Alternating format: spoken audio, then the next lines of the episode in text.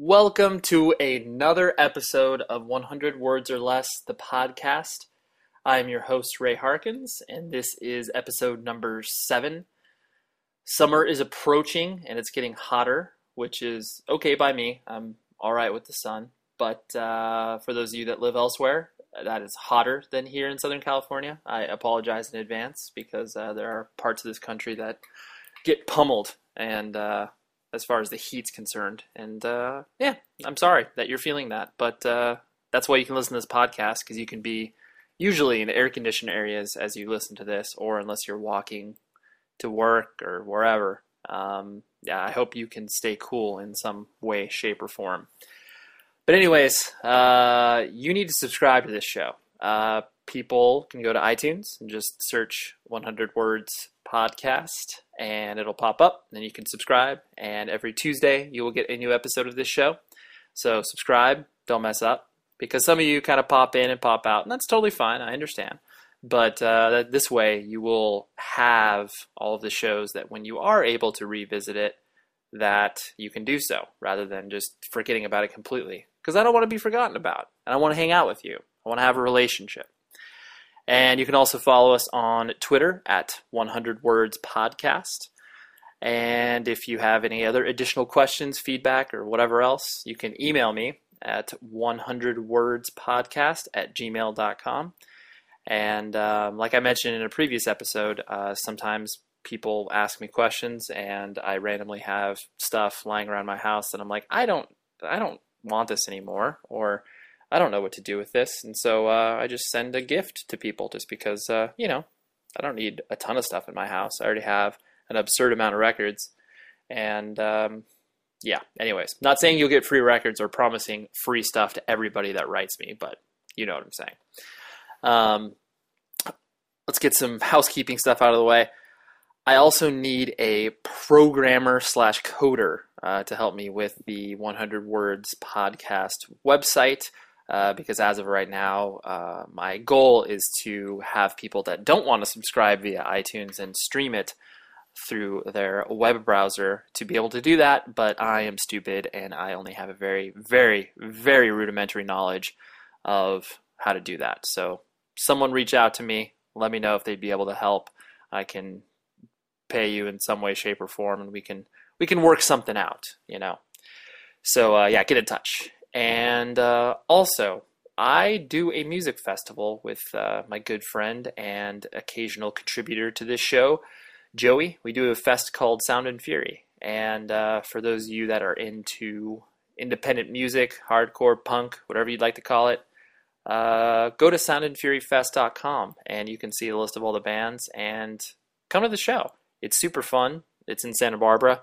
It's a really nice time of year in uh, that area. It's in from July 20th to the 22nd, and uh, yeah, a bunch of bands that you've probably liked at one point or another are playing, and uh, it's a great time. So come out to that. And one other random thing. So I recently had the pleasure of seeing the band Rammstein for the first time live, and uh, a friend of mine had been speaking their praises for years and years and years, pretty much as long as I've known him and so he he's always been like this is probably one of the best bands I've ever seen live. And he he works at a record label and he sees bands all the time. So for him to say that meant something. And so they were playing the Honda Center uh, in Anaheim just down the street from me. So I was like well as long as I don't have to pay for a ticket because I'm a cheap bastard that I'll go see it. So me and uh, one of my friends who it was his birthday and Rammstein is one of his favorite bands, so we decided to go. And like words really aren't enough. Like it, it, it was an unbelievable show because I mean you hear I don't know if anybody has ever spoken to you about this band or what they do live, but it's insane. I mean the production value is ridiculous. Like there's fire and giant penises ejaculating on the crowd. Sorry if that offends some of you. Um, they, you really words can't describe it. You must see it live. And even if you're just a super casual fan of the band like I am, um, I mean honestly, I knew I know one song by the band, like that Du Hast song, like the single that broke them here in America. Um, but it, it's just an unbelievable show, and it just got me thinking. Where it's like, there's there's different types of shows. There's like obviously shows, what we typically call it. You know, you go to your local all ages venue, and you know three four hundred kids show up, and bands play, and it's a fun time. That's a show. And then you have a concert, which is obviously like next level up, and you know you're talking about you know between a thousand to ten thousand people, depending on what you view as that. But it's you know it's more of a, a larger, nicer venue, and uh, you know the bands the bands put some production value into it. And then there's an experience, which is basically what I had with Rammstein, and probably only a few other times, like seeing Sigur at uh, the Hollywood Bowl or seeing GWAR, as ridiculous as that sounds.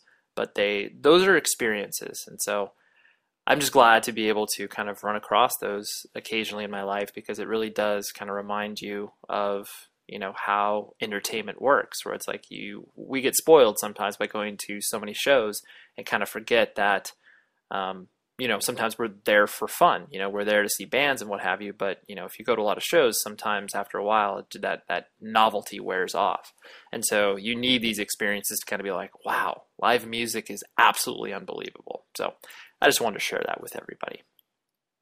I also wanted to bring Scott Arnold back onto the show.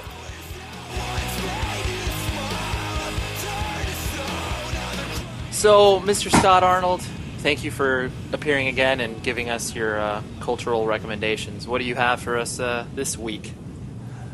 I have a little appreciated movie that happens to be my favorite movie of all time. It's Can I before you say it, can I venture a guess? yeah, you'll never guess it. No, I know, but that's part of the fun of it. Okay. Um, I'm gonna th- I'm gonna think you're gonna say Well, nope. let me give you a hint. Okay. Subtitles. Ooh, it's subtitles. Okay, I was gonna say uh, Mighty Ducks 2, but No. okay, continue. The movie is called The Lives of Others. Oh, okay. Have you ever heard of this movie? I've heard I've heard of it. I have not seen it though. It was nominated for a, I think, foreign language Oscar in 2007. Mhm. I, and it's about East Berlin after World War II. Okay. and a little history for the listeners. Um, at the time, the government was listening in on everyone, and they were really worried that people were going to defect to West Germany, et cetera, et cetera. And- And this movie is about a prominent author and like art figure who starts to get these ideas in his head, and then the government tries to just kind of follow him and make sure he doesn't get too far out of line. And I won't spoil the ending. Well, that's good. That's uh, that sounds uh, that sounds kind of uh, 1984ish in in It a way. Nice. But it's the greatest film of all time. Wow. Okay. Even even better than Mighty Ducks 2. A little bit. Okay. uh, and and do you have any other uh, recommendations for us as well? Yeah, my second recommendation is for the people in the highest tax bracket. Um, it's a magazine, podcast, radio station, and radio network. It's called Monocle. Oh, okay. Have you heard of this? Uh, just from you. So this was started by the guy who made. He started out as a BBC correspondent and like in war zones and stuff in his like early twenties, Uh, and he moved to London, started a prominent design magazine called Wallpaper, which still exists. know. Exists. right? Yeah. Yeah. uh, he doesn't. I don't think he has anything to do with it anymore. And then he started this new brand called Monocle, which is kind of explores all things in finer living. It's kind of like I, I remember when I was a kid and I liked cars when I was like 10 or 11. The magazine, The Robb Report. Do you ever remember that? No, I don't. That's it, basically it was just like this. It it was like Playboy for cars, where it's like they had ridiculous like Aston Martins and Lamborghinis and cars that like you there's like you know thirty in the world or something. Uh, But yeah, so it's like you look at this and you're just like, oh, so these are vehicles that only like you know like point zero zero one percent of the people can ever buy or afford. right, right. So this takes that to like a whole new level where it's like 115 euro for like a towel. made my, made by the uh, baby's eyelashes. Yeah, exactly. um, but they've done some really cool things. Like they started a, they were like one of the first big magazines to start a podcast, and they spun that out into a 24 hour radio show. So they have different programs running all day, Oh wow. and they seem to be doing well enough to, you know, they seem to have highly trained people in all over the world reporting. So Interesting. So it's they- really cool. They, but they don't have like a television component or anything. Um, they, they have a video podcast component where they're actually like interviewing presidents of countries and stuff. So it's I think their their little tag is like design, architecture, business, and culture. Oh, interesting. And it, Yeah. it, the the impression that I get is well, something that may turn people off is the fact that like are are, are the hosts or the people that are obviously doing the interviews are they snooty patooty or they is it they're just kind of like well these are very smart people. Uh, both, like half of them are. Okay. Like the the founder, Uh-huh. he's the worst. like everything's about like like he has a column and stuff, and everything would would be like, oh, I just got back from Tokyo yesterday, and blah blah blah. it, it's basically full of like humble brags. Yeah, the whole thing's humble brags. There's actually a Tumblr like devoted to stuff he would say. That's, that's I love the internet. yeah, it's awesome. Well, that's uh, that's spectacular. I wanted to mention one movie that I saw recently that I'm still thinking about. I don't know if I've like if I like it or I, yeah, I don't know. I just don't know how to feel about it. Okay, Uh, there's this movie called The Sound of My Voice. Have you heard of that yet? I've never heard of that. Um, we'll watch the trailer. It, it basically it takes place modern day. Um, it's this Oh. yeah this young couple that infiltrates or their goal is to inf- yeah they infiltrate a cult. I saw that the trailer's awesome. Yeah, and that's kind of what hooked me and made me want to see it. So um, a friend and I saw it. Uh, maybe it was about a week and a half ago. Um, it's it's in a very small, limited run, um, and I don't know anybody who's attached to it that's like you know of note or anything, because you know all the people that are in the movie are definitely just you know independent actors. Yeah, But uh, it was it was a really compelling movie. Um, but then the ending, you know, the ending happens and it's kind of just like, huh, like I don't know. It's it's very, uh, yeah. They, I don't want to say that they leave it like open ended, uh, but they definitely leave it up to interpretation. Where it's like, yeah, I don't know. It's it, it's a very interesting movie. It definitely makes you think about it and kind of you know uh, question the idea of sane versus you know sanity versus insanity and kind of what what defines that and sometimes people that are considered insane are actually sane and we're the ones that are not not viewing the situation from the right light you know so yeah. Huh. It was uh, it was interesting and it was really short too it was maybe about like an hour and 20 minutes so um, Did Yeah. it feel cheap? No, the production value is great, and um, it definitely, uh, yeah, you didn't you didn't feel like you were watching like a student film or anything like that. It was definitely, even though they had a limited amount of like places that they shot, Yeah. uh, it still it still was cool. So Yeah. Cool. yeah, I recommend it. It's a little uh, a little little mind twister, but not like in a you know crazy like oh like uh, uh, totally blanking on Christopher Nolan's movie, Inception. It's not like Inception where you're just like oh my god. It's just kind of like oh a simple turn and it makes you think. So That's cool. Um, I would like to inform your readers that The Bachelorette is back on the air. you are a big cultural proponent of The Bachelorette. It's my uh, one reality show that I watch. Good. So and you're excited about this upcoming Bachelorette. Yes, uh, the people I watch it from and myself all have a hunch that she had some work done um, to her body, you know, and uh, she's got some new boobs. Of course. Why why not? Um, yeah, so All right, there we go. Well, Okay. thank you again, Scott. I I'll, I'll it. keep you updated on that. Yes, every, every two weeks or so, we'll check in with that. Okay, great.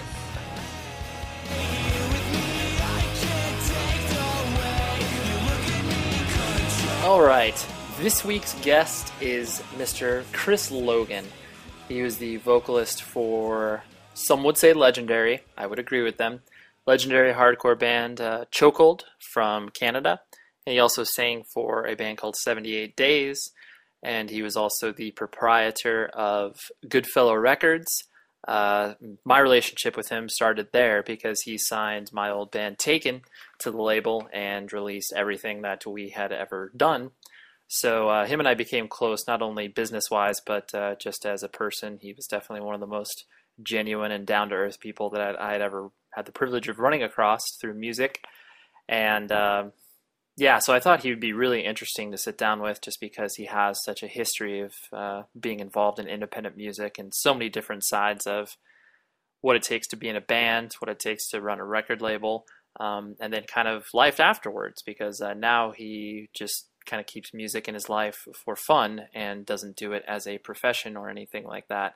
Um, as well as his ever changing uh, philosophical beliefs, because uh, life isn't about the destination but the journey. I think that's the saying. Uh, but in any event, uh, I had a really awesome conversation with him, and uh, and here we are discussing when his last interview was.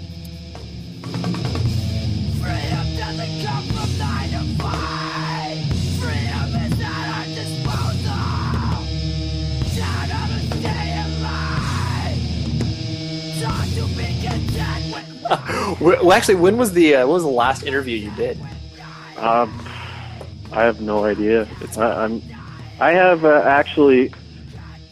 Well, you know how I am awesome at communicating with people. So Yes. uh, I have two interviews sitting on my desktop of my computer that I think probably stretch back two years that I haven't haven't dealt with yet. So oh my, that's amazing! Like, are they for chokehold? Um, Or kinda one of one of them is for uh, Goodfellow. Mm-hmm.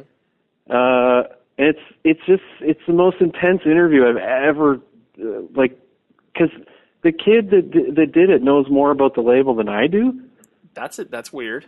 It- It's just it's so it's creepy almost like uh, it, the amount of knowledge he has, and he brings up stuff that like I, I don't even remember, and I'm just like, well, I, I don't remember that, and so he'll root around and come back to me and goes, well, here it is, here's the proof, and he'll you know type it out. Like, Wow. oh my god. So uh, you know, I, I gave him the first half of it, and then I never heard from him again. So may- maybe he was just like not impressed. I don't know. Maybe maybe his webzine no longer exists anymore. Yeah, who knows? well, you uh, you know, obviously we've known each other for quite some time, but there's always that. Uh, and I, I have an idea of where you f- obviously first got introduced to, um, you know, independent music, as it were. Um, right. But you were, I can't remember if you were. Were you actually born in Hamilton, or were you or in the, Yeah, of yeah. I'm. Uh, I was born in Hamilton. born and raised in Hamilton, Ontario? Yeah, man. I feel like you need a huge chest piece tattoo commemorating your your many years of residence there. Yeah, probably that, or maybe like uh, one of those Moby carts. Well, that they're prevalent there, I'm sure I'll end up in one eventually if I stay here, right? and then you can just roll around abandoned malls. Yeah, exactly.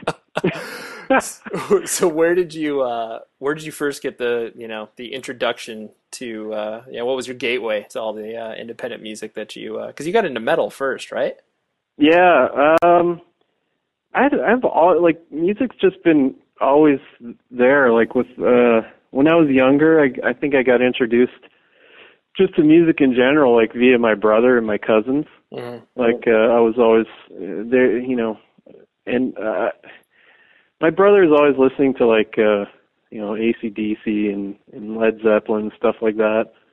And then uh, you know my cousins kind of were into more gnarly stuff like Iron Maiden, which um, you know spoke to me a little bit more, probably because of the the artwork and stuff like that. yeah Um, but I don't know, like it, it, it just went, it went from metal, uh, to rap and then kind of back to metal. please please tell me your rap phase like you actually acted out on it and you dressed up like Uh, I did. I was into breakdancing and stuff. Oh, that oh that's right I vaguely remember you telling me about that Absolutely. I was, I was heavily into, uh, into rap and breakdancing and all that stuff. Did you? I, Uh, even- was I even like- have a horrible story which I won't share with you about breakdancing. So but you, I think you did. Didn't you had a you had a crew and didn't you? Uh, you did you do it at school and everything? Like have the the the bo- the cardboard and stuff. yeah, we had cardboard, but I, I don't think I ever did it at school. I think I I strictly just kept it to uh, you know outside of my driveway and stuff. That's it. That's incredible. Yeah, like ra- the rap was uh, you know like Run DMC. Sure. uh, you know, LL Cool J, stuff like that. Uh, nothing, nothing too cool, but, and then that, that went back into metal, I, ironically, like back into like Iron Maiden and Quiet Riot and, uh, Wasp and stuff like that. I had a, a neighbor two doors down who had a, a um, a membership to that, you know, buy 10 cassettes for Columbia House. yeah, and he would get nothing but metal and nothing but metal, and he'd always pass it down to me. And uh so I got into, I don't know, like just uh, really bad metal, like Cinderella and and and Wasp and Sure. uh you know garbage like that. And then I had this this kid that lived around the corner that uh he had this t- like tape case that he carried with him everywhere. And in that tape case was uh like just really crazy shit like Sepultura and uh I don't know, I can't I can't remember exactly what was in it, but he would lend me, you know, tapes to take home and listen to over the, a couple days and I just couldn't believe the stuff I was hearing out of this tape. yeah. Um, and that that kid actually ended up. Uh, he actually committed suicide, Oh. and his mom gave me that tape case. wow. Yeah, so I inherited like probably. I mean, it was only like ten or twelve tapes, but I mean, the stuff that was in there was was crazy and just kind of stuck in my head. Sure.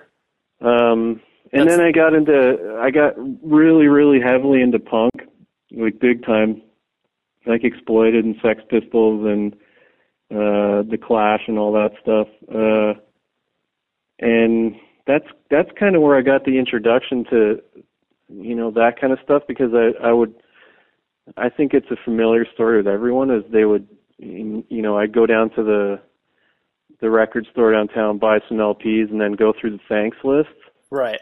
and then see what bands they were thanking and then you know try and dig up those bands Sure.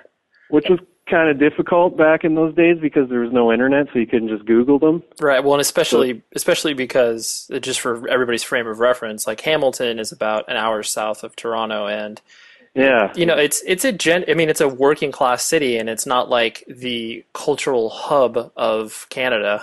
def- definitely not and we had i mean we had two two record stores that were um like actually side by side to each other one uh was cheapies and they didn't i mean they had some okay stuff but the other one sold uh really cool stuff and had tons of shirts and uh by metal bands and stuff and I used to go down there and spend pretty much all my money on records and t-shirts.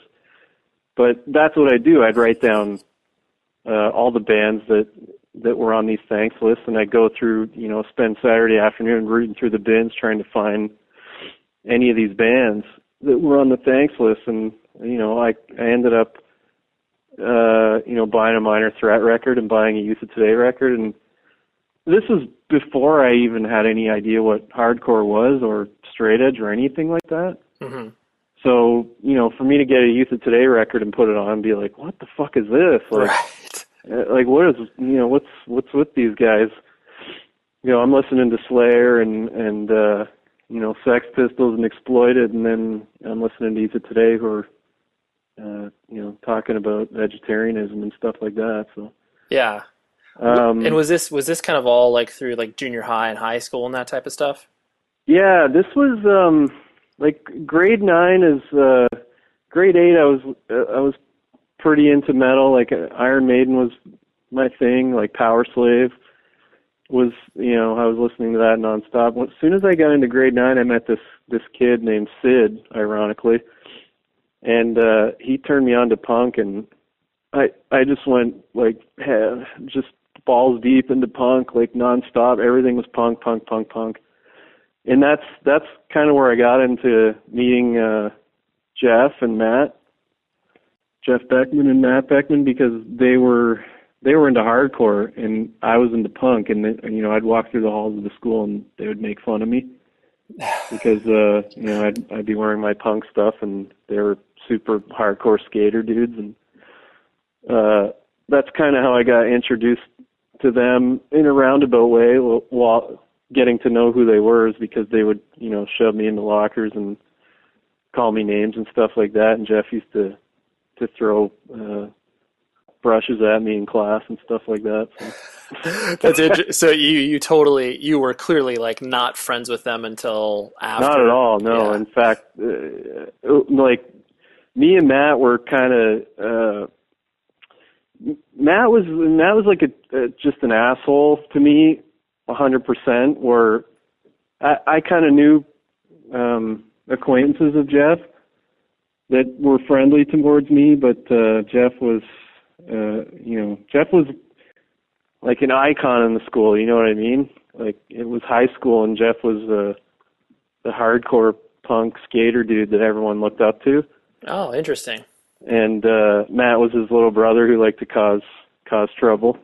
and, uh, it just just for a frame of reference for everybody we're talking like chris said jeff and matt beckman who ended up playing in chokehold with chris and then yeah, ended it i mean yeah because i always have to do that occasionally just so people were like who what um, Yeah. and then uh, Jeff ended up playing in Haymaker and 500 million other bands from the Yeah. Southern Ontario area. Um, exactly.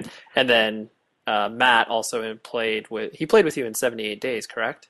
Yeah, yeah, Yeah. Me and Matt, uh, and you know, Matt to this day is my best friend. So, Right.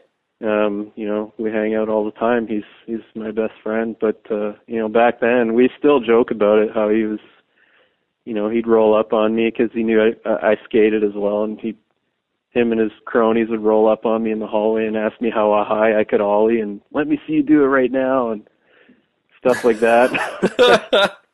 and then they do, you know, they call me poser or this and that. So Right. uh, it was it was funny. But, So- uh, so with with all that, like as you were starting to get exposed to other things, like did because Chokehold was obviously not your first musical project, and I use that in quotes. Um, the because I mean, did, did, you were in Burst of Silence, right? Uh, yeah, I was in Burst of Silence, but that was uh, kind of alongside uh, Chokehold while Chokehold was together. Got it. Um, but before uh, before Chokehold, I I didn't really do much other than I was in a band with the singer of Burst of Silence called God's Opposer. Oh, see now thi- to me this is like some of the best parts of this podcast that I've been able to do so far where it's like people reveal their first band names and it's just Yeah. like they're all they're all so amazingly bad but so good at the same time. You're just like, dude, if you came up with a good band name when you're like, you know, 15 years old, like you're a poser. You have to have a shitty band name.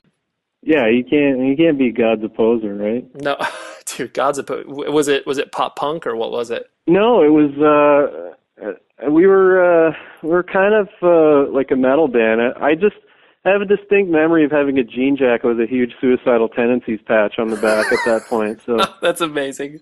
and we used to we used to drink and do you know smoke pot and just in his mom's basement uh while she was home and then we go in his garage and uh I think he had an amp that was probably the size of you know, it was one of those little it was like a one foot by one foot practice amp which we used to call toaster ovens. Right. And uh that's all we had and then uh my friend Zach played keyboards. I can't remember who played drums, but uh Ryan sang and it, it was horrible. I mean, I would hope so. but we thought we were pretty awesome. So Sure. So then that that sort of gave you a taste of what you like when you started playing together with those dudes. Were you like, this is what I want to do? Like, I really Um, need to do something with bands. Yeah, I mean, I, I've always always wanted to be in a band. Like when I was a, a little kid, I would have a. My mom had this meter stick, and I used to put on her boots, her big leather boots, and pull out this meter stick and pretend it was a guitar and pretend I was Gene Simmons. You know, and I'd wear these huge leather boots and just like rock out downstairs to to Kiss. You know. hmm But uh, I've always want, always, always wanted to be in a band. It was just what you know music was my life always has been in some way or form so uh to to actually like playing an instrument well pretend I could play an instrument was was pretty awesome and not, none of us could play so No, no. it Well, wasn't now, like now- there was pressure there to to be good or anything so Right. And so with with that as you started to as you started to form chokehold and everything, um, you know, did was it one of those things where it's like you guys practiced a shitload because there was no places to play, or you do pretty much like, all right, after two weeks, like we have some songs, so let's play, you know, our friend's basement and that type of stuff. Yeah, there was um when when we started to to I think we were called Bottom Line first and I played bass and my friend Andrew who was our roadie for Chokehold sang. And then uh after I moved to vocals and then we put kind of put the band together. There was I mean there was nowhere to play. There's no zero zero zero zero hardcore scene or um like punk scene or anything to be Mhm. had in Hamilton. Uh, you know, there was no all ages clubs. Uh, like an all ages show is just unheard of uh, at all. Right. So um, I think wh- if I remember what we did, we went to this this really shitty bar on the mountain, which I'm sure no one will know what the mountain is, but it's you know Hamilton. We it's part of the city anyway. Um, we went to this really shitty bar and sat down with the owner and said, you know, we want to put a show on here, and uh, with our band and another local band who who wasn't hardcore or anything. They're just like a an indie rock band. Um, and somehow we coerced them into doing it and making it all ages, which was a, another huge deal because there was a, a bar in the basement. And that was the first, the first show we did, like the first chokehold show, and I, I think probably the first hardcore show in Hamilton for, I don't know, probably 20 years or more, 25 years. Wow.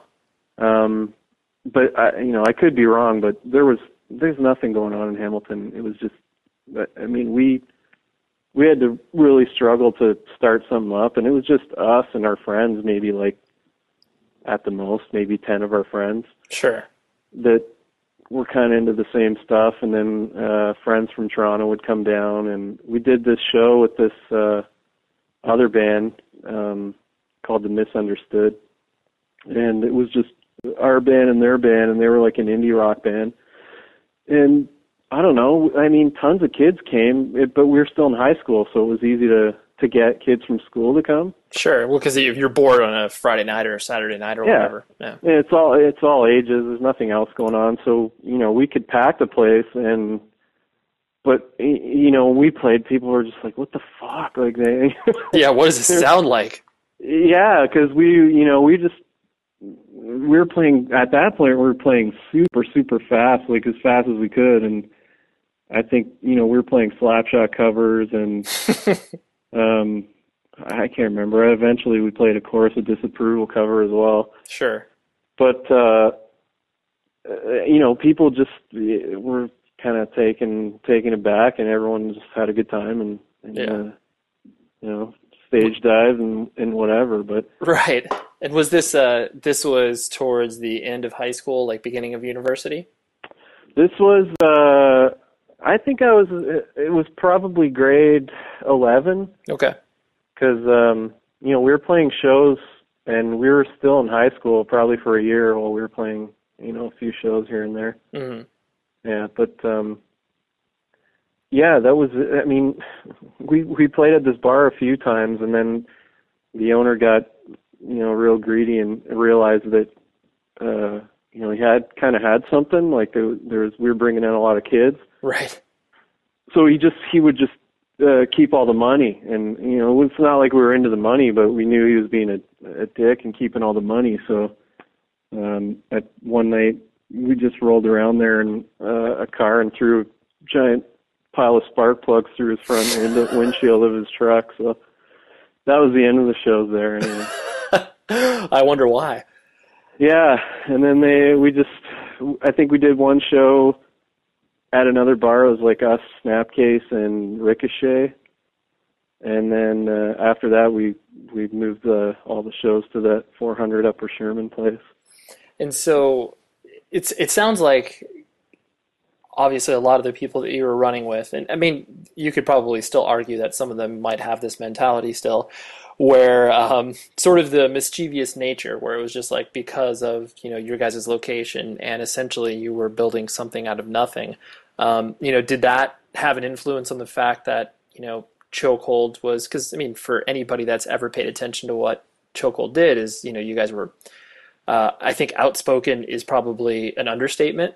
Um, you guys were obviously like making your voices and opinions known, and like, do you think that was part of it, or was it just based based on the fact that you know you guys were of a certain age, where it's just like, hey, we realize the you know louder louder we yell about this, you know, the there might be more attention paid to us, and not from like a oh this is going to make our band bigger, but just like hey, our views will get across. Um, it's hard to like uh, at that point. I don't think we really had an agenda or cared about what what we were saying. Like it was just, I mean, we were pretty young in the game, and and our influences were, you know, racism is bad and sexism is bad, and um, you know, drinking is bad and drugs are bad. So that that's all we really cared about and and wrote about. Okay. Um, and you know, at that point, you know we're fans of like shelter and stuff like that so it, it didn't didn't really occur to us to write about anything more until we got kind of bored and realized that you know you can't you can't keep writing about the same shit over and over again. Right you can't have 15 songs about straight edge. Yeah exactly and and you know jeff jeff was jeff has always been like a the outspoken guy and he he kind of was the guy who said, you know, we I would come go over to his house and we would sit down and try and write lyrics together. Mm-hmm. And some of the, sh- the the shit he was coming up with was like, whoa, like you know, no one's no one's talking about this. This is crazy. This is awesome. Right. Um. So then we we kind of went through a, a tough guy phase, like after our uh, initial um, you know positive hardcore phase. Sure. Um, and then you know we just we decided that we would sit down and, and write about stuff that you know no one was really talking about. So uh, I don't know what in particularly uh, influenced that direction, but other than you know, like I said, we you know we decided that we couldn't just sit down and write the same like uh, we got to write another record or we got to write another seven inch Right. we've already covered these things. You know, where can we go from here? And Sure. I, I, I think um, bo- both Jeff and I and Matt were starting to listen to bands like Born Against and Rorschach and stuff like that, Mhm. and Hell No, and so uh, that definitely played a part in it as well. Yeah. What? When did you first start to notice uh, people giving a shit? Uh, Pro- probably your last show, I'm guessing, because that's that's usually the way things go. I I mean, depends on what you mean by giving like giving a shit. Like, um, I guess, I guess from I mean, because obviously, like you know, we're talking about the early '90s here, so yeah, the, giving a shit is definitely you know, you not not talking about comparing it to what people are experiencing giving giving a shitness in t- 2012, but you know, giving a shit where it's like, oh wow, like you know, we can we can actually start doing you know tours of the states and you know head over to Europe and that type of stuff. Like you know, what what was what was the first step that you were just like, wow, this is really fucking weird. We're doing this. I, I don't know. I mean, like we never we never had problems booking a tour because we like we just did it ourselves, and we never uh, we're never really interested in in looking for anyone else's help or uh, like you know at that time booking agents. I don't think even existed or gave a shit about hardcore bands, but Yeah, they definitely didn't give a shit about hardcore bands then. Yeah, and we just like we would make friends uh with anyone, like anyone that would uh, at that point it was like writing letters, you know. We'd get tons and tons and tons of mail. Like just crazy amounts of mail at, at Jeff's house and you know, whoever wrote us, we'd write back and just and make that connection and and most of the time that connection was a zine or a band or or someone that could help out with their local scene. Sure. So, you know, we just that's how we booked tours. We we had tons of friends, and we didn't care if they were popular or not. And we didn't care if the city was big or not, or had a scene or didn't have a scene. We didn't give a shit. Right. You just And- knew, you just knew that you were able to kind of put piece something together. Yeah, I mean, we didn't care. We we, we had a van and and equipment, so we just loaded it up, and you know, we we would drive seven hours and play in front of five people. Right. and it and and we did our whole first tour was that probably two weeks of playing in front of five ten fifteen people and it didn't matter but uh you know mike warden took notice and i think you know as much as we've had our falling out with mike warden he's probably the reason that we got the attention that we got And this is this is Mike from Conquer the World Records, right? yeah Yeah. um, you know, because he he put out uh, he put out that record, and it definitely got us attention. And you know, he he brought us to Detroit, play with Snapcase. Um, you know, and that was the other thing is we we would go to shows probably every single weekend. We'd go to a show in Buffalo or Syracuse, hmm and so we had tons of friends there, and all those bands were starting to get big and tour as well. So that helped us as well. Um, get get out there anyway. Um, sure. upstate New York especially. But I, I think probably the when we realized that we were like, holy shit, like this is going really well was um after that record came out and we were doing weekend trips down to Philadelphia and Boston and there'd be 300 kids at the show and every time we go back kids would know the words and we would be like holy fuck this is this is awesome this is crazy Yeah. Like But- and and so as as that stuff started to pop for you guys, and when I say pop, like you know, you started to see like people coming out to the show specifically to see you guys. Like, how did um you know like how did your family react and stuff? Because by this point, you know, you were kind of having to. Um, make decisions to sacrifice time and you know normal lifestyle for obviously focusing on the band like you know were they were they like Yeah. oh oh oh Chris like you were making terrible decisions Um, uh, honestly, I I hate to say it, but yeah, they they were like that because, Sure.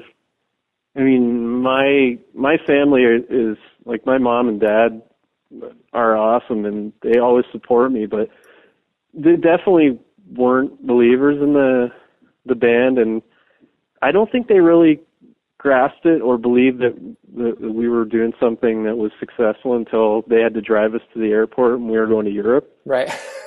They're like, what do you And- mean?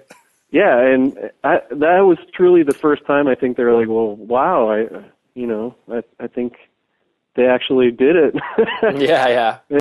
So they drove us to the airport and they picked us up from the airport eight weeks later, and you know we looked like a bunch of homeless people. But you know, I think that was the first time that my family, anyway, was. It, uh, Jeff and Matt's family was always awesome. Like we Mhm. practiced there. They, you know, but I got to say, none of our families ever came to see us play ever. That's amazing. Yeah, and you know, I don't care because uh, I wouldn't know how to explain it to them anyway if they did come and see it. So Right. um maybe Matt and Jeff's parents did. I I can't remember, but I don't think they did. But um yeah, I I know my dad was was always kind of um you know, I, I don't know about this and you know, even to this day if I uh you know, I'm playing in a band with with Matt and Dave from Harvest hmm and uh if he get he gets wind of it every now and then he's like oh i don't know if you're getting it back into this band stuff. And That's i don't a- know about that. And i don't want you off touring everywhere and you know you're trying to run a business. That's ama- that's amazing. That I think it's just a it's a parental instinct from that sort of perspective where you know because they they experienced the whole you know Woodstock and everything like that and yeah. just you know having the context of that in your head versus what we've experienced with independent music where it's just like it's on a whole like when we say tour it doesn't mean what they think of tour yeah no exactly and yeah like uh, I'm pretty. My parents were are completely to this day, and and then are completely clueless to to anything that I did with the band. Like uh, you know, Mhm. They they didn't they never asked or uh, you know I'd come home and there's no I don't know there's just zero interest in it I don't know why because um they they're always supportive of everything I've done Mhm. other than that uh, so I I don't really know the reasoning behind it and Sure. I don't make this want to make them seem like bad parents but yeah they as far as the band goes they have zero interest in it and never really asked much about it so Yeah, I know for sure. And so as um, as What Cho- What about you? Like uh, how? You know, I, I mean, it's interesting because I do think, 'cause, I mean, since you and I are, are, I mean, you're a few years older than me, so it's like we're a little different generationally speaking, but our parents are probably roughly around the same age, so I feel we probably Yeah. had similar experiences. My, my mom in particular, like she, she didn't understand it, but she, if I were able to place the band in context versus like real world stuff, i.e., mom i'm only going to tour during the summers. I'm only going to tour during like you know these these specific designations of time. Yeah, it made sense to her more where it's like oh okay I, I get what he's doing. But i think once yeah once i did start to let her in as far as like you know i mean something as stupid as like folding merch where it's like she's like oh my gosh like you're ordering a lot of t-shirts and like yeah, just those little things like she began to understand it a little bit then like whatever if you know her and i went to like you know eat out or something like that and some random kid was like oh dude i saw you guys last weekend like yeah, that stuff started to make it more real to her and um yeah, yes yeah. but no i under, i understand what you're saying i mean she showed an interest but at the same time like you know i'm, I'm not going to sit down and explain like dude the show in boise idaho was amazing like yeah. No, and my mom was was awesome because I, I would do. I used to do tons of shows in Hamilton, and I'd have the band stay in my house, and uh she would always get up and make everyone, you know, breakfast, and uh, she just treated everyone that stayed there like gold, but uh, just never, never asked what was going on. Just that she just did it. You know what I mean? yeah no that's and that's It's never like, well, who are these people and why are they here and and why is there a leaky van in the in the driveway? And one of the band's silkscreen T-shirts on my driveway, like they just laid out like 50 T-shirts and dropped the screen, you know, screened it, go into the next one, and and Right. she just sat on the porch and watched the whole thing. Never never inquired about what the hell was going on. But uh, yeah. Well, I, I think that just speaks to a person's, you know, soul and the way they view the world, where it's like, okay, well, like clearly these are friends of my son, so you know, Yeah, I'll be nice I to know, them. and she she treated them. She treated everyone so well, and you know, make you know, do your laundry, and here's some food, and Oh, which is like this, which is like the savior for any band on tour. yeah, totally.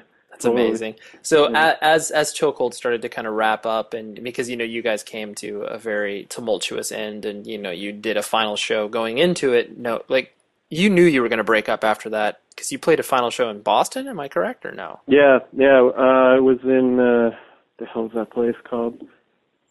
I can't remember what it's called. New Bedford. Oh yeah, that's right. Yeah, but we we knew because we did. uh We knew when we when we were in Europe, we kind of knew that things were coming to an end because um the band kind of split in half when we were over there, and and me and Matt kind of did did our thing, and and Jeff and the other guys did their thing, Sure. and we didn't.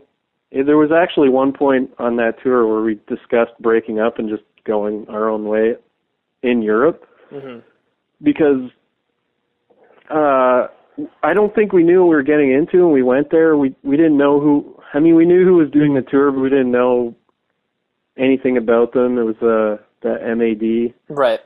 Um and from what the story we gathered from more than a dozen people over there that told us is that they kind of used us to um better their uh Reputation.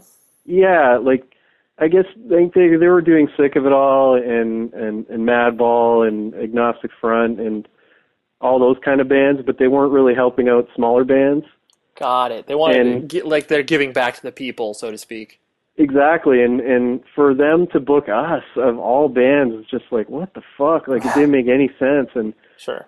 uh, we, we got over there, and they threw us on a bus like with bunks, and and we're just like, what the hell? Like this is crazy. and, and then people were like, well, you know, they're they're only doing this because they're trying to improve their reputation over here with, uh, you know, with hardcore kids. we pull up to shows. I mean, pulling up to a squat in in Germany on a you know bus with bunks and and plumbing and and whatever it just makes you feel like the biggest piece of shit ever Sure. so it was it was definitely that was when we were like well what are we doing because this isn't isn't really us Right. but uh And- And so, so as you as Chokehold was kind of wrapping up, like, did you you saw? Yeah, you saw it coming, obviously. So, you know, did you Yeah. did the did the seeds already get kind of planted for you to potentially, you know, do like a record label and do Goodfellow and stuff like that, or where did that idea come in your mind? yeah i think uh i mean i was already doing a record label previous to that with jeff and uh we did the slugfest and the bloodlet uh seven inches so That was Surface Records, right? that was uh structure Structure, that's right. I knew it was an S. Um, but that didn't really leave a good taste in my mouth for doing a label, so uh, I took a break from that. And then probably after the band had been broken up for, I, I would say it was probably about a year. That's when I started, you know, mulling the idea of doing a, a comp. Um, was the first thing I wanted to do. Mhm. I, I actually didn't really even think about doing a label. I just wanted to do a comp, but I figured, you know, since I've come this far and contacted all these bands, I'll start a label. So that's kind of where that came from. Sure. Because that that was, uh, I mean, for people that don't know, you obviously signed my band Taken, and that was like my first interaction with you. And so I just remember sitting in my college computer room. I was a freshman, and I just remember getting an email from you because we had no fucking clue what we were doing. We were sending around seven inch press packages, which who the Yeah. fuck is going to listen to a seven inch press package? But I mean, it, it it's it sounds so foreign now, but you know, people still did kind of like, all right, well, this is how you get your word out and how you get your band name out, and Yeah. We weren't expecting to you know get signed off this, but I just remember receiving that email from you and being like. I honestly, I was, I was like intimidated and scared to speak to you because I was just like, "Oh my god, dude! Here's Chris Logan from fucking Chokehold. Like, this is like Goodfellow Records. Like, it was on my radar, but I just didn't, you know, like I said, I just Yeah. didn't expect it. And so um, that's obviously where our relationship began and everything. Um, and so you and you know you you put out. I mean, how many releases at the end of the day? Like it was like I don't know, sixty or seventy, right? Yeah, I think it, I want to say it bailed out around close to 60, like 58 or something like that. Yeah, and that was I mean that was your for the most part. I mean you it was your full time endeavor, but obviously you were also working at the distribution company that handled um, Goodfellow Yeah. Records, Sonic Unyon. So um, I like to pretend it was my full-time endeavor, but it definitely, I, it never really fully, I never really fully realized that because it, I just, with like the stuff I was doing at Sonic Unyon really took most of my time up, but, uh, you know, but without those guys, uh, I probably wouldn't have got as far as I did, that's for sure. Yeah, sure. And so, and then, you know, you obviously you did a band after Chokehold as well called Seventy Eight Days, and you put you Goodfellow put out the first EP, and then Trustkill put out the second EP. Like, was it Yeah. when you and Matt decided to do that? Was this something you guys were like, all right, like let's get back in the saddle and like let's fucking hit this, or was it like, all right, let's kind of see how it goes, or what was your mentality? Uh, I I was. I think we were both. Uh, especially, I know for sure. I was pretty full on. Like I wanted to do something, and I- I definitely wanted to tour, and I definitely wanted to play a lot of shows. But uh, I think we quickly realized that um, that wasn't going to happen because uh, after Chokehold was done, we all kind of settled into some serious jobs and whatnot. right. Um, so we, it's not, it wasn't something like I was going to be able to take time off work and Matt wasn't going to be able to take time off work and, and Josh. And so I think we just settled on playing a lot of shows around the area. Like uh, we played Syracuse a few times and Buffalo, and hmm uh, Well, and Well- it, it's probably good that you guys didn't have these huge aspirations because clear. I mean, even though stylistically, like I personally really enjoyed what 78 Days did, but stylistically, like Drive Like Jehu influenced hardcore at the t- at that time was clearly not going to set the world on fire. oh my God, we had. Uh, you know, it, it's funny because all of us were uh, so into that band. Like we just thought everything we were doing was so fucking good. uh, compared to Chokehold, it was like, you know, wow, we're actually like writing kind of a song, and right. there's kind of parts, and you know, it just doesn't all fall apart at the end and stuff. So and and your record, your recording quality improved exponentially because yeah, it was the first time like any of us had recorded and, and could actually like play it for people and not kind of turn red while we're playing it. Uh, but you're right because pe- people just didn't fucking get it at all, and we would play shows and people would buy the record. I swear to God, this happened so many times. People would buy the record, go out to their car and play it, and bring it back to us, oh and- man. and say, "Uh, "This isn't. This is nothing like Chokehold." Like, well, no, it's not. and we took back a ton of records because people just didn't. They didn't like it at all. Sure. And when we we played, we went on tour with uh, Brothers Keeper, and uh, a little a few dates with Boysetsfire, hmm and we played this one show, and it was um, those three bands, and it was Converge and Today Is the Day as well. Okay. And it was this in a huge hall in D.C. And we played first, and every, after every song was just fucking crickets, like. Dead silent. Yeah, or like play faster, or where's the mosh part? Where's the chokehold cover? It was brutal. That tour killed us. We just came home and just our heads buried in the sand. Yeah. Like, why don't? Why can't people just like this? well, So- it's it's interesting having that like second go around experience where it's just like something that you're trying to break away from. You know, Yeah. pe- people just you know in some respects people just want to hear what you've previously done or whatever. Yeah, I get that because I'm I'm the same way with some bands, right? So Right. I, think- understand that. we're all And guilty it's of that. not, It's not like it was. I mean, I guess I was shocked because I didn't. I didn't feel like it was uh too wimpy. You know what I mean? And I thought it definitely had balls to it, but Right. I I don't know. I guess people didn't. people didn't gel with it. yeah. Um, and so uh, you know, now now that you're obviously like not doing Goodfellow, look look back on the label and kind of give sort of one one triumph where you're just like, wow, this was incredible that you know I was able to achieve this, or we were able to do this, or whatever. And then you know, sort of looking back uh, at the same the same time period and being like, one one monumental mistake where it was like, all right, like I fucking wish that you know I didn't sign this band, not because they suck, but just because they broke up like two weeks after I put out the record.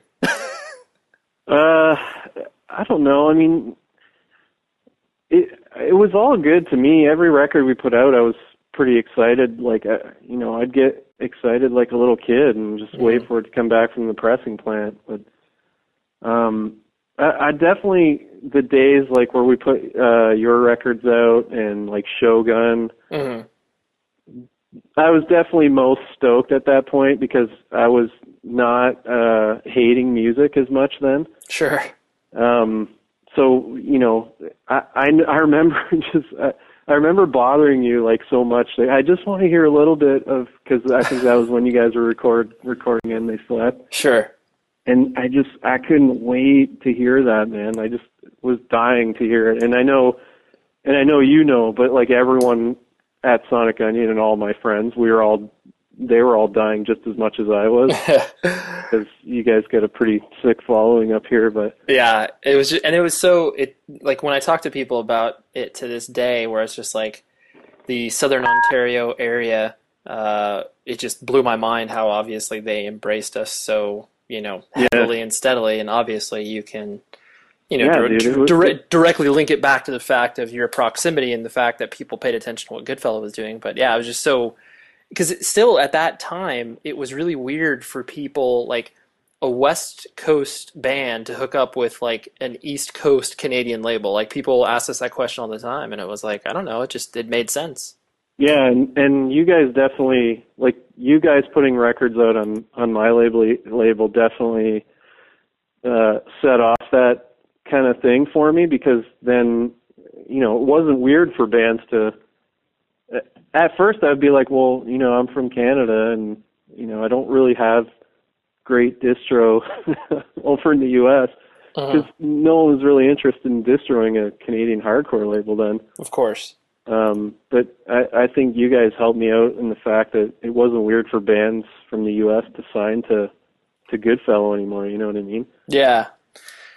Um, and, so, uh, and so, what sort of uh, what? I mean, it doesn't even have to be like this monumental, catastrophic mistake, but just looking back, where it's just like, oh yeah, like I, w- I wish the chips would have fallen a little bit differently on this scenario or whatever. I don't know, man. It, it's it's hard for me to talk about uh, Goodfellow because it it was it started off as one thing and ended off as something completely that I didn't want and didn't like. Yeah. Um, I I think that the problem is it, it wasn't so much of a problem as like I, I wanted to work with my friends, and it's really hard to mix business with friendship. It's hard, yeah. Uh, uh, very, very, very hard. and uh, I think I had a really hard time separating that with with a lot of people because I most of the bands that I worked with and put records out for were friends of mine, and that that became really difficult. And I think that created a lot of stress and anxiety for me in the end. Sure. Um, Well, you're and But- you you yourself as a person are already a very um, are already very high strung. Even though e- even though it's funny because your persona and the way that you present yourself is like you know very uh, you could you could be from California and people would not be like oh this you know but underneath I kind of I kind of equate you to like a duck where it's like on the surface you seem pretty calm and like Yeah. th- things are cool I mean you can obviously see when you're stressed but then underneath you're just like this you know bubbling like oh my god like so much shit's going like in your head you're Yeah. just in your head I, I took on way too much yeah uh, at the end. Like I was doing Goodfellow. We had like probably eight records in the works for Goodfellow, and I was also um, managing that label, uh, Labwork, which Winter Sleep was on, which is a pretty big band from Canada. hmm And that label was had ties with EMI. So I was running that label. I was running. I was label managing Sonic Unyon as a label. Uh, I was managing the distribution company, and it just it was it all just came to a head, and like I almost had, or possibly had a nervous breakdown and just kind of quit like everything. right Um, and you know, which was a huge deal for me because I, it's not like me to quit. So, but I knew if I didn't, I'd probably be in a lot of trouble, like health wise. you'd be institutionalized Absolutely, I have no doubt. uh, so I just quit, man. I just I walked in like I, I had this really, really, really horrible night uh, of just kind of melting down, and then I went into work the next day and I just I laid it all on the line and just quit. So. yeah Um, and at the same time, like with Goodfellow, like I just put out what what should have been a series of our biggest records and our best sellers.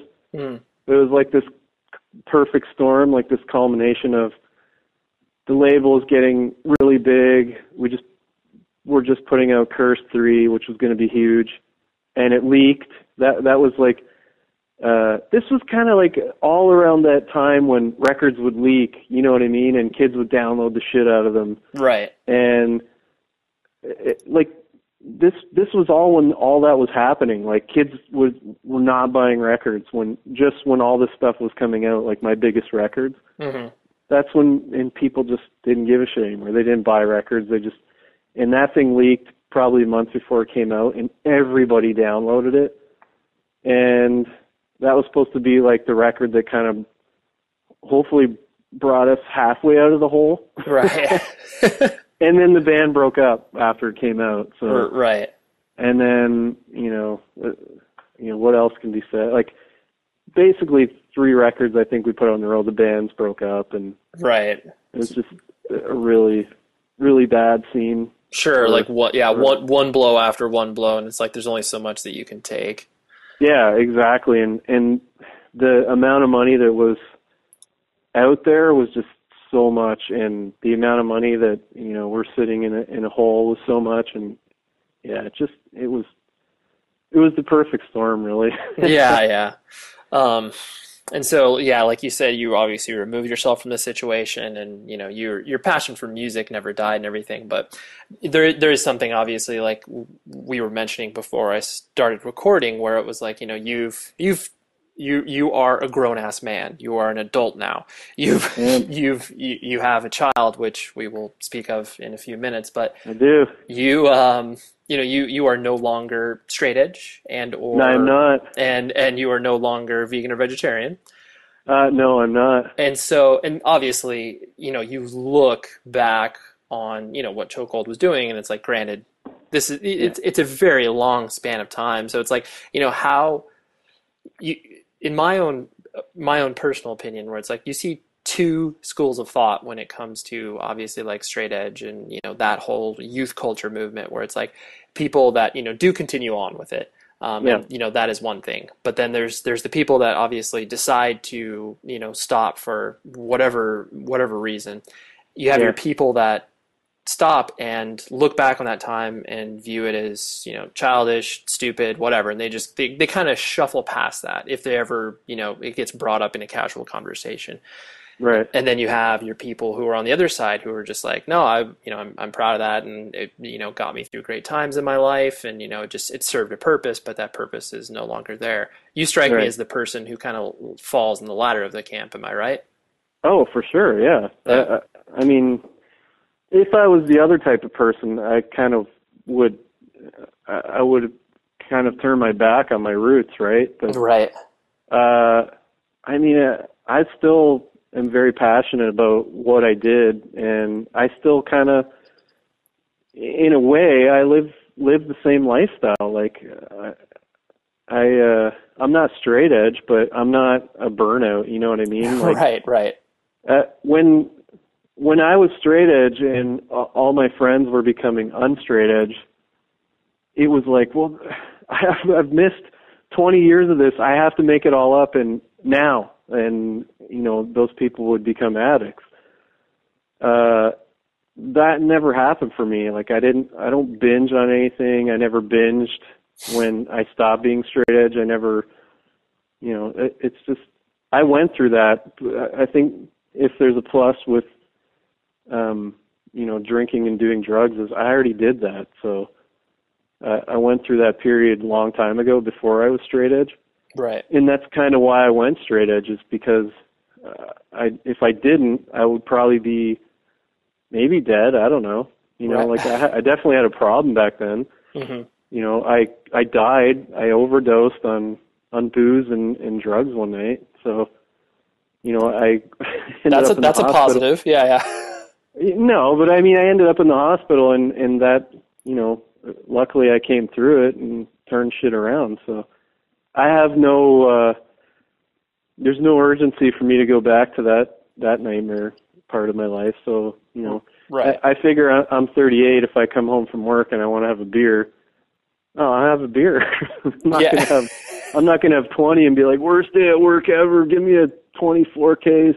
right Um, I can handle it, and that's kind of, you know, that's kind of where I sit. Yeah, no, no, no. I, I totally understand. That's uh, and like I said, I knew you fell in, in that camp, and obviously there are other people that fall in the other camp, and th- that's.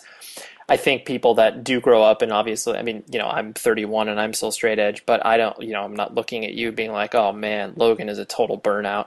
Um, no, I know, and you never have. You were the you're actually the first person that found out about it. So, um, and uh, you know, no one, no one, no one has ever given me any kind of like.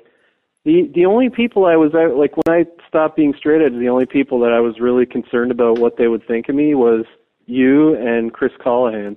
Right. and that's the truth. And you know, both of you didn't really care, you know, which was which was cool. I mean, That's yeah. We're because uh, we're reasonable people and we're grown ups, and you know we're not we're not 17 years old anymore. yeah, and, and you know exactly. So that's that's really that's really all there was to it. I mean, Sure. there was no uh, conceited effort to be like I'm gonna break straight edge and I can't wait. This is this is the moment I've been waiting for my whole life. yeah, exactly. Um, and so hitting on like I was mentioning, you um, you have a, a kid, and he how old is he now? Eight. Okay. The I mean, and I myself have a child that's a year old, so Mhm. I'm I'm going to ask you something that is it, it's just continually on my mind. Where Okay. the you know as I mean, because obviously it- your child being eight years old, um, you know, you've he is completely becoming his own individual, and you know he Absolutely. he you you as a you as a parent you have to obviously ultimately realize that you have you have some influence on a child's life obviously but at the end of the day they're going to run off and do their own shit um, Yep. so like you know how how has that been raising a child with sort of the independent culture that you've kind of been brought up in and you know how does that um, you know how does that influence the way that you raise him Uh, it's right now. I'm not. Right now, I I still have a say in what he does, and I I still feel like I influence him. okay Uh, I know those days are probably coming to an end fairly soon. yeah they're numbered but uh, I have a I have a very unique relationship with with him because, um, like I only have him half the week, so hmm like I have him Thursday, Friday, Saturday, Sunday. So when I have him, it's not like uh, before when I had him all the time. It was kind of okay. Well, on the weekend we'll do something. You know what I mean? And and we'll you know we'll plan something. We'll spend some time together. Now when I have him, every almost every second is kind of dedicated to hanging out with him hmm because I only have him for half the week. So it like our relationship is almost uh, buddy buddy. Like we're we're buddies first, and then I'm his dad second almost. okay So it, it it's it's weird. It's kind of hard to explain. It's like he he'll hang out with me. You know what I mean? Like we'll we'll hang out. We'll play Skate Three on PS3, and Right. and, you know, every second word out of his mouth is "dude," and you know, it's not "dad" or "daddy." It's like, "Dude, oh my god!" You know, I just pulled a sick Christ air. right right Uh, so, but at the same time, you gotta still be a dad sometimes. So it's harder to be a dad when you're when you're that buddy buddy with your kid. Because when you do have to be a dad, it makes it that much harder because you gotta you know drop the hammer, Yeah, of course. um, and then you feel like a dick because you're you're not used to dropping the hammer. and so, do, does the uh, you know, are you the one? And I, I wouldn't even really qualify this as a fear personally, but it, it's one of those things where I'm just so curious as to what you know when when your kid is you know whatever 13, 14, 15 years old, you know, what is he going to bring home that's going to shock you? What is he going to do that's going to be like you're going to have no context for what it is and it's just like that that's the one thing that it just blows my mind because I think that we have been we've experienced so much within sort of the independent pop culture world more so than Right. more so than what our parents have Yeah. um, just because of the you know glut of information that's out there so i'm just so curious as to see what what that's going to happen you know what what, what that's going to look like when they try to rebel That's a that's a, good question, man. I don't know. I, yeah I, I'm I'm so like I'm such a paranoid parent already. yeah Like uh I- I worry about eh, like I worry about shit that no one should ever worry about. like I just I'll nitpick over the stupidest stuff. Like oh you know oh my god his toenail's too long. You know I gotta cut that or it'll get stuck in a shoe or you know just. Uh, so I don't know. I mean, uh, probably everything will shock me at, at that point. I, Yeah. I don't know. yeah, no, it's it's it's super interesting because I, I just think that we are we're a culture of stunted adolescence in a way, where it's like you know, yeah, yeah, absolutely. where I mean, I you know, like we accept responsibility and we will be, you know, we're not skirting that and we're not just like, oh, fuck the world, like, you know, Yeah. but there is that semblance of just like, dude, we've been pretty much doing the same stuff since we were 15 years old. Whereas Yeah. Yeah. our, our parents had to kind of, you know, grow up in some way. So I don't know, it'll be interesting, but Yeah, I, I don't know. I mean, it- I, I can't like I can't project that far. Like a, yeah. It's weird because I I was just looking at pictures the other day of him when he was uh like two, and I know I remember when he was two being like I I can't I can't picture at all what this is going to be like when he's five or eight, Right. and, and now I'm, he's eight, and I just can't. Uh, every day I'm like, oh my god, I can, when he's a teenager, it's going to be a nightmare. Like what, you know, what it be like? Yeah. But uh, you know, I, I'll just roll with it like I have been. I, I don't know Yeah, there's not much what pl- to expect. not much planning ahead when it comes to parenting. He's he, he's such a he, he's such a chill kid. He's he's awesome. Like you know, Mhm. I definitely uh I it's awesome because as, as he gets older I can project more of my interests on him. Of course. Um you know now music like I'm trying to, you know, get him interested in music and he is interested in music but just really bad music Right.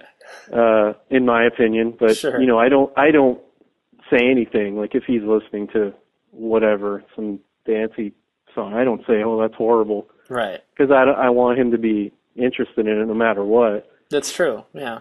Uh, but right now, his his for him, like he's going through my CD wallet in the car, and yeah, I still have a CD wallet in my car.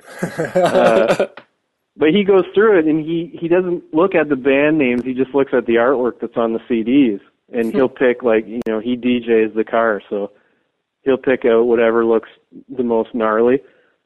You know, so he's handing me up, you know, King Diamond and stuff like that. That's amazing. yeah. So Um, and sort of two two last things to sort of wrap everything up. Um, you know, one you mentioned earlier that you're you know currently playing uh, your new musical endeavors, so to speak, with uh, Dave from Harvest and Matt, who you've been playing with for years. Like, uh, Yeah. what what sort of uh, info would you like to reveal about that? uh, it's an epic adventure. Good. because you know we're all dads, and Dave is a new dad as of I think no less than two months ago. Right. So that that's been making things, you know, and and my work schedule and Matt's insane work schedule, just getting together has been challenging. But uh, we have five songs, and we were hoping to record them in March, but we didn't. So hopefully we'll record them this summer and then get them out in, in some form or another. What's the name of the band? Anxiety, There you go. They have aptly. you guys have very aptly, and you got and they have a Facebook page. I know with some music up there. Uh, yeah, there's some music. It's you know, it is what it is. Crap, crappy demo space recording. Yeah, it was recorded on uh, Dave's laptop or something. But Yeah. um, in other breaking news, Uh oh, breaking. uh, I might looks like I'm going to be playing some music with some uh, Buffalo hardcore dudes shortly as well. So. Oh wow. And, and people you're allowed to reveal, or got to keep that. In Yeah, well, I'm, I think you know Mike Jeffers. Oh, of course. Yeah, and uh, and one of his friends from um, Rochester. Nice. Very cool. Yeah, so he sent me some songs uh, yesterday, and they're awesome. So hopefully we'll put those together soon as well. Nice. Yeah. Yeah. You got to always have the musical bug. Yeah, man.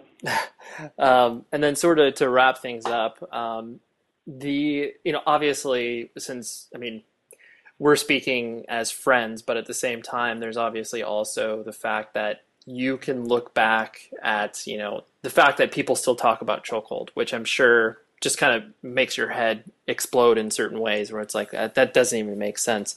So how does how does the the leg how does the musical legacy kind of sit with you now where it's just like it's so strange that people still pay attention to something that happened in the early 90s Uh, I don't know because I don't I don't know if people are paying it. Like I, I don't. you know, no one's banging down my door being like chokehold, you know, this and that. Like, Well, here I'm I, not- I'm gonna I'm I'm gonna reference something that I mean because I, I do agree. Like you know, maybe four years ago, more people might have been saying stuff about chokehold, but I just something that happened within the past six months. That band Foundation, that's from Atlanta. yeah, yeah. um, they I think they did like a hometown show or whatever, and they did they made like fifty or sixty of these shirts. Um, and basically, it just says "Listen to Chokehold," um, the, uh, like on awesome. on the back of the shirt. And I'm fairly certain that it's a rip in some way, shape, or form of like an early chokehold shirt design. Um, I just I can't remember the foundation shirt exactly what it looks like, but basically it just says "Listen to Chokehold." And granted, foundation is definitely steeped in mid '90s, you know, mythology and hardcore, so that's not too out of the realm. But right. um, but yeah, so it's like you know there there is still that sort of reverential interest. Um, It's it's weird for me because I, I like I, I'm kind of entrenched in a in a like there's I don't really go to many shows anymore. It's not by choice. I just don't have time. sure. Um, so I don't know. I mean, it, it, I'm in, I'm steeped in in a grown up world here. So it's you know, uh, the weirdest thing that happened to me is my uh, friend of Liam's dad took me to see Alexisonfire, and he's like, "Yeah, you got you got to come see this band, Alexisonfire." So I went with him, and, and you know, the whole time I'm just like, like this You is know, like- this is so weird. yeah, it's so weird. Like, and I just want to say to him, like, you know, I I, I was in a band like this, and but I don't, and and you know, we we just go about our life. But right. uh, I don't know. It's weird. Uh, you know, I'm a grown up dad, so you know, I go to to school and pick up my kid, and You do your thing. yeah, I do my thing. But Does your child have any uh, frame of reference in regards? Like, have you showed him stuff where it's like, "Hey, this is what Dad did a long time ago." Um, I don't. I haven't, but I know he he's aware, and you know, it, it probably his mom or uh, or my girlfriend is probably. I think uh, my girlfriend Tara showed him a video on YouTube, and he's just like, you know, he looked at it for about five seconds, and then eh, whatever. I'm gonna build some Lego.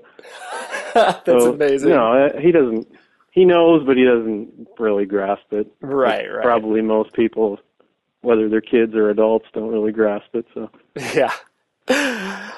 but uh yeah i don't know I mean, it's it is what it is i i don't know you know, like i said no one's uh banging down my door saying you know choke all this or choke all that I, but Right, right. Yeah, you're not you're not on the Bridge Nine Records message board looking for uh, chokehold references, and or you have a Google search, uh, Google alert set to chokehold.